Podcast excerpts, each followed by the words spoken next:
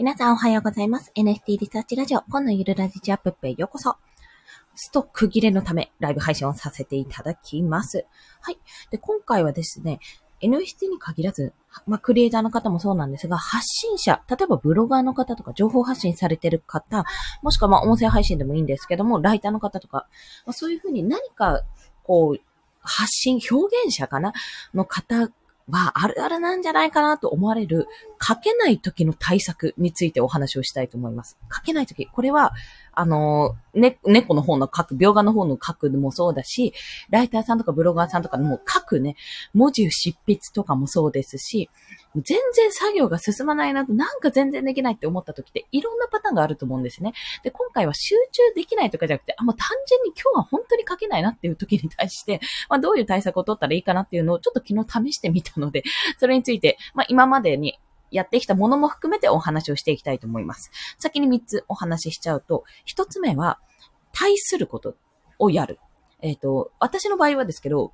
ブログ、まあ文字執筆と、あと絵を描くって、割と対象のことなんですね。要は違う脳を使っていることなんですよ。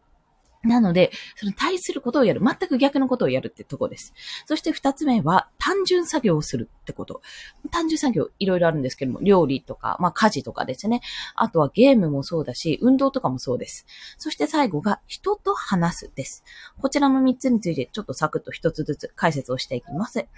まず、対することってことなんですけども、要はその私の場合、ちょっと昨日ブログを書きたかったんですよ。仮想通貨関連とか NFT からこう仮想通貨の話をしたいなっていう、NFT そしたら参入しやすくなるよなっていうことで仮想通貨関係の記事を書こうと思ってたんですけども、全然書けなかったんですよね。まあ、それは、一般的にね、知識不足のところもあるし、なんかこう、書くときに、バーって書けるんですよ、いつもだったら。ノリよく。バーって書けるのが全然書けなかったわけなんですね。で、そういったこともあったので、あれ？これおかしいなと思って、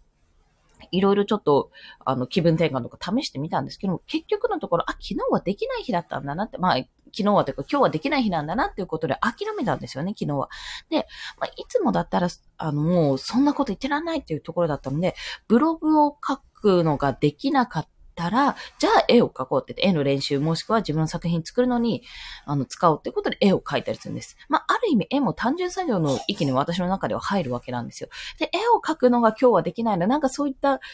部分が働かないなって思ったらブログを書くとか、まあ、それこそ SNS をやるとか、そういった形にするわけですね。なので、このなんか対、対、対となる行動をするっていうところが一つ私の中での切り替え方になってます。で、これの、なんていう部類というか区分け、どうやって区分けをするかっていうと、もうすごく簡単で、これすごい簡単なんですよ。あの、音声配信を聞きながら作業ができるかどうかなんです。で、これ次の単純作業もそうなんですが、絵を描くときって私、割とね、音声配信聞きながらできるんですよ。でも、ブログ書くときとか、ラジオ台本作るときとか、まあ、それこそツイッターとかやるときとかは、基本的には音声配信聞きながらできないんです。内容が飛んじゃうんですね。まああの、どっちか一方に偏っちゃって感じですね。これはね、おそらく脳の処理の仕方の違いだと思うので、一概にはね、私の個人的な感想であって、一概には言えないと思うんですが、まあそんな形で、あ、なんか今日は頭を使った作業ですね。頭を使った作業できないなって思ったら、じゃあ、できれば頭を使わないで、あの、なんていうのかな、作業の進行が進むものをしようっていうことをやったり、まあまた、あの逆のパターンだったらね、今日はなんかすごい文字が書けそうな気がするんだったらそっちをやる。なんか今日は絵が書けない、全然思いつかないな、何も出てこないなって思ったら、じゃあ今日は、あの、文字執筆の方頑張ろうっていうような形で切り替えをしています。これ、この切り替えっていうのが、やっぱり結構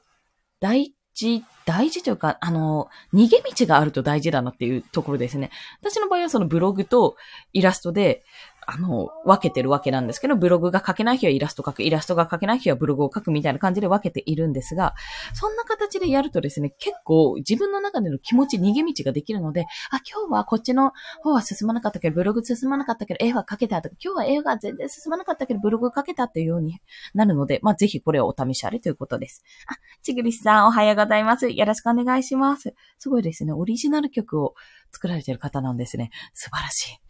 そう、私、音楽少しやっていたのに、音楽少しやっていたというか、地元の吹奏楽団に入って演奏してるってことを、ま、20年近くやってたんですけど、全然作る方にはね、いけませんでした。はい。無理でしたっていうところがあります。はい。ちょっと興味があったので、すいません。余談として挟ませていただきました。あ、NFT 嬉しいです。ちぐりさん。ありがとうございます。今日もちょっと NFT というより NFT を作ってるとこういうことあるよねっていう結構万人、万人、万人？万人とは言わないか、発信者向けのお話をしてますが、結構 NFT もやってる中で、あの、基礎的な知識、なんかどういうふうに解説するのとか、仮想通貨ってどこで買うの？みたいなの必要なんですけども、まあ NFT ってどんなものなのから必要なんですが、意外とですね、私が今までやってたイラスト書くとか、あの、ブログを書くとか、えっ、ー、と、ツイッターで宣伝するとか、そういったものと繋がっている部分、まあそれが多分大半を占めるので、もし今やられてる方とか、やられてたらもうそこの延長線上だと考えていただいて全然大丈夫です。あとですね、音楽関係あんまりないです。NFT。出てない。まあ市場がまだ大きくなってないっていうのもありますけども、おそらくイラストに比べたら全然少ないので、多分参入しやすいかと思いますよ。私知ってる限り、一人かな？コミュニティ内で知ってる方で一人ぐらいしか知らないかも。その方もイラストと音声とか音楽、イラストに音楽をつけたものを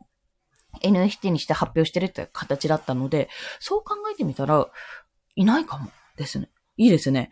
ブルーオーシャンですね。そう考えてみたら。はい。ぜひぜひです。音楽もね、あの、やっぱり事務所通すとか、その著作権関係とか、まあ、結構えまあ、厳しくなったって部分もあるんですけど、それはある意味守られるようになったからいいんですけども、個人で稼ぐってなった時に、やっぱ NFT みたいに権権利が守られるってわけじゃないんですけど、基本的にこう、自分が発表したものだよってことを、まあ、パクられる、まあ、耳で聞いて耳コピーして作ってしまったものを NFT にするっていうことはできなくはないんですけども、やろうと思えばおそらくね。できなくはないけど、そうやって、あの、自分のものだよっていう名前をつけて発表する作品を販売するってことができるので、やっぱり音楽業界でもすごく今後ね、変わっていくと思います。事務所通さなくなる。レーベル、レーベル？とか通さなくなるっていう形になると思うんですよね。あ、ごめんなさい。また、すいません。余談を挟んでしまいました。すいません。ということで、ごめんなさい。なんだっけ？今日は書けない。ああ、そうそうそう。なんか作業が進まないって思った時の対策ね。一つ目はその対することをやる。文字を書くのができない日は絵を描く。絵を描くのができない人は文字を書く。まあ、それの行動の区分けとしては、音声配信聞きながらやれるかどうかってところです。まあ、なんかそういう頭を使うかどうかってところだと思うんですよね。言語処理の方ですよね、きっと。はい。そして二つ目は単純作業をするってことですね。単純作業は簡単です。家事、運動、ゲーム、ぐらい。まあ、さっき書いたイラストも単純作業のようなものですね。音声配信聞きながらできることは大体単純作業です。それはもう、あの、やればわかる っていうところですね。体を動かすとか料理するとか、何かしら作業することで頭の中がちょっと明確になるんですよね。別のことをする。何か千切りすることに集中するとか、走ることに集中するとかやると、すごくそれだけで頭クリアになってくるんですよ。要はできない時ってなんかね、頭がパンパンな日なんですよね。知識不足で書けない時か、もしくは、いろいろなんか詰め込みすぎて余裕がない時だと思うので、何かしらでアウトプットするっていう形が良いかなと思います。あ、ちぐりさんありがとうございます。うんうん。あ、エレクトリックダンス。ああ、そうですよね。多分なんですけど、か今日本がまだあんまり、まあ、で、できてないっていうか、出てきてないんですよ。全然市場が広まってない関係、まあ、落ち着いてるっていうところが、一回ちょっと9月ぐらい、9月、10月かあたりに、わって、もうメンディーさんとかも、関口メンディーさんですね、 EXILE のメンディーさんも参戦したとかで、わーってちょっと盛り上がったんですけども、そっからちょっと収束したんですよね。落ち着いたんですよね。ただ、技術的な問題なので、これ技術問題というか技術的な NFT って技術がすごいから今後発展するであろうと言われているし、私もそう感じていますし、あの、ユーキャンの流行語大賞にも乗っかったっていうノミネートされたってこともあるので、本当に今後だと思うんですよね。で、海外の人に向けた結構その、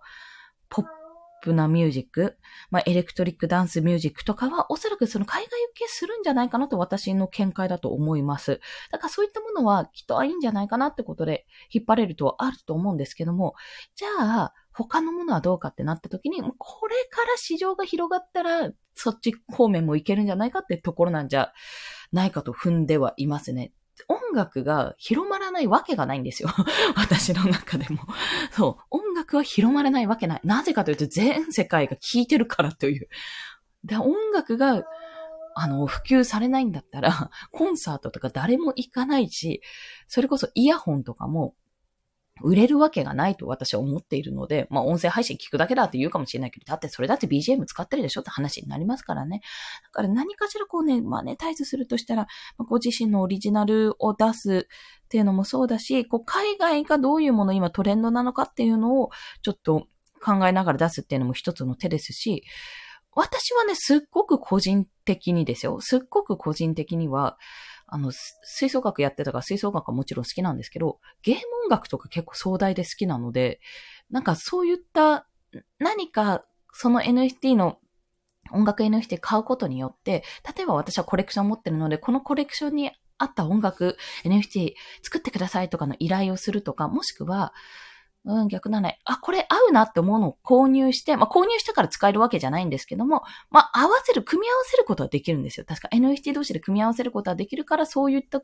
ことで使ってみるとか、あとはもう、その作者の方に、作曲者の方に、これ使っていいですかって許可を取ってみるとか、まあ、いろんな方法があるだろうなと感じています。その音楽自体に、音楽 NFT 自体に使用許可権を与えるとか、例えばですけど、そういう使い道ができるのかな、なんてことを考えてるんですね。権利自体は移動しないので、ただその作品が手元に届くっていう形になるので、本当にあれと一緒ですよね。一曲一曲のバラ売りみたいなところに近い。けど、ちゃんとそれを誰かが、この人が私の曲をパクったとかいう風な話じゃなくて、もう最初に誰が作曲したものかっていうのを発表したものかっていうのがすぐわかるっていうことになるから、なるので、そういった権権利というか、そういったことが守られるっていう印象ですね。はい、ごめんなさい。また話してしまいました。すいません。二つ目、単純作業というところです。そして最後は人と話すです。結構サクッと。一番最初がね、割と大事だったかなと思ったので、人と話すのも、結局のところアウトプットになるっていうのと、あの、人と話すことによって、あ、こういうことに悩んでいるんだとか、こういうことが知りたいんだっていうことに気づけるんですよね。今回のチグリスさんのように、こういうふうにお話ししてくださることによって、あ、なるほど、音楽だったらじゃあどういうふうに使えるのかなとか考えるわけなんですよ。で、もう、でも、でもとか言っちゃったんですけど、何が問題かって、問題ではないんです。音楽とか全然問題じゃないんですよ。NFT も音、あの、を出すことによって、ある、あの、付加価値がめちゃめちゃつけられるんですね。まあ、そのメンバー券みたいなものとか、例えば、うん、参加券、まあ、 Discord の参加券、コミュニティ参加券もそうですし、まあ、いろんな使い方ができるわけなんですよ。今まで紙でチケットみたいな風に出してたものを NFT で出せるっていうような形になるので、そういう意味で使えるんですが、ちょっと、あの、調べないと、日本で違法になったりするんですよね。私、この前怖いツイート見かけたんですよ。なんか、ただ、ただ知らない、あの、なんていうのかな、単語があったので調べたんですけど、ガバナンストークンとか、ガバナンストークンはね、議決権とかが得られるトークンかなあの、交換できるものだから、それ、うん、それはね、どういうものなんだろうって、それは、作って、でもね、なんか、頑張れば作れちゃうような感じがするんですよね。なんかそうそうそうみたいな。NFT を大量発行してそこに何かしらの権利をつけるとかも、NFT を大量発行するのもなんか仮想通貨を大量発行してそれを販売するっていう手と近い、あの、交換業だっけな、に引っかかるんですよね。交換法になるのかな？なんか、そういうものに引っかかったりして、結構日本は厳しいらしいんですよ、そこが。私はちょっと全然法律関係知らなかったので、本当にはそうなんだってことで知ったわけなんですけども、まあちょっと一つの例で言うと、NFT ってもう大量に作れるわけですね。で、まあ手数料かかっちゃうので、例えばポリゴンえっ、ー、と、チェーンブロック上で作って、それを、まあ、100枚とか、同じもの100枚とか、300枚とか全然作れるわけなんですよ。その個数的にはいけるわけなんです。でも、そこに、要はお金が乗ってるわけなんですよね。そこに一つずつ価値が乗っててお金が乗ってるわけなんで、それを大量に発行して出してしまうと、その大量具合にもよるけど発行して出してしまうと、それは、なんだっけな、ちょっとこれに引っかかるんじゃないかっていう、ちょっとね、調べがついてないんであれなんですけど、その交換業ってものに引っかかるんじゃないかっていうふうに言われていて、それは何かっていうと、要は、あの、お金を、お金、仮想通貨も自分で独自でブロックチェーンを作って、自分で独自の仮想通貨を作って、それを販売して、販売する。そう、配るじゃなくて、無価値なものを配るじゃなくて、これは1枚100円ですよって販売するってなってしまうと、お金を要は、作って配る、あの、あ売るっていう行為になるわけですね。それには資格が必要なんです。でも、例えば、あの、仮想通貨って簡単に作れるらしいんですよ。どうやらコインチェックさんの記事によると。で、まあそれをちょっと自分の独自のブロックチェーン上では、コントラクト上では作れないんですけども、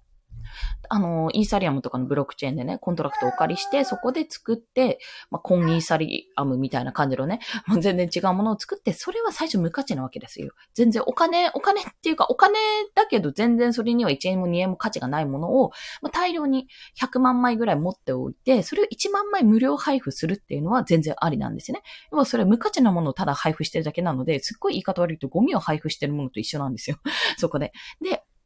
でもそこで、まあ何かしらのこうゲームで、これはコン、ん？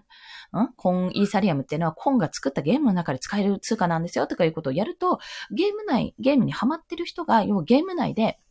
この効果、通貨を使って、あの、アイテムを買いたいとか、これを使うことによってちょっといろいろ、なんかやれることがある。あ、じゃあ他の人が持ってるやつ買いたいなって思った時にそこで初めてお金がというか、お金というか価値が生まれるわけですね。1円で交換してくださいってなるかもしれないし、100円で交換してくださいってなるかもしれない。で、そういう風になってきた時に、初めて価値が生まれて、そこで販売所として、まあ、取引ができる。まあ、販売所に置くんですけど、取引ができるという形になるわけなんです。それは別にいいんです。でも、私が発行者がそのまま販売したりすると、それは、あの、資格がないとできないとかいうような形で、結構めんどくさいんですよね。法に触れるようなことがある。逆を言えば、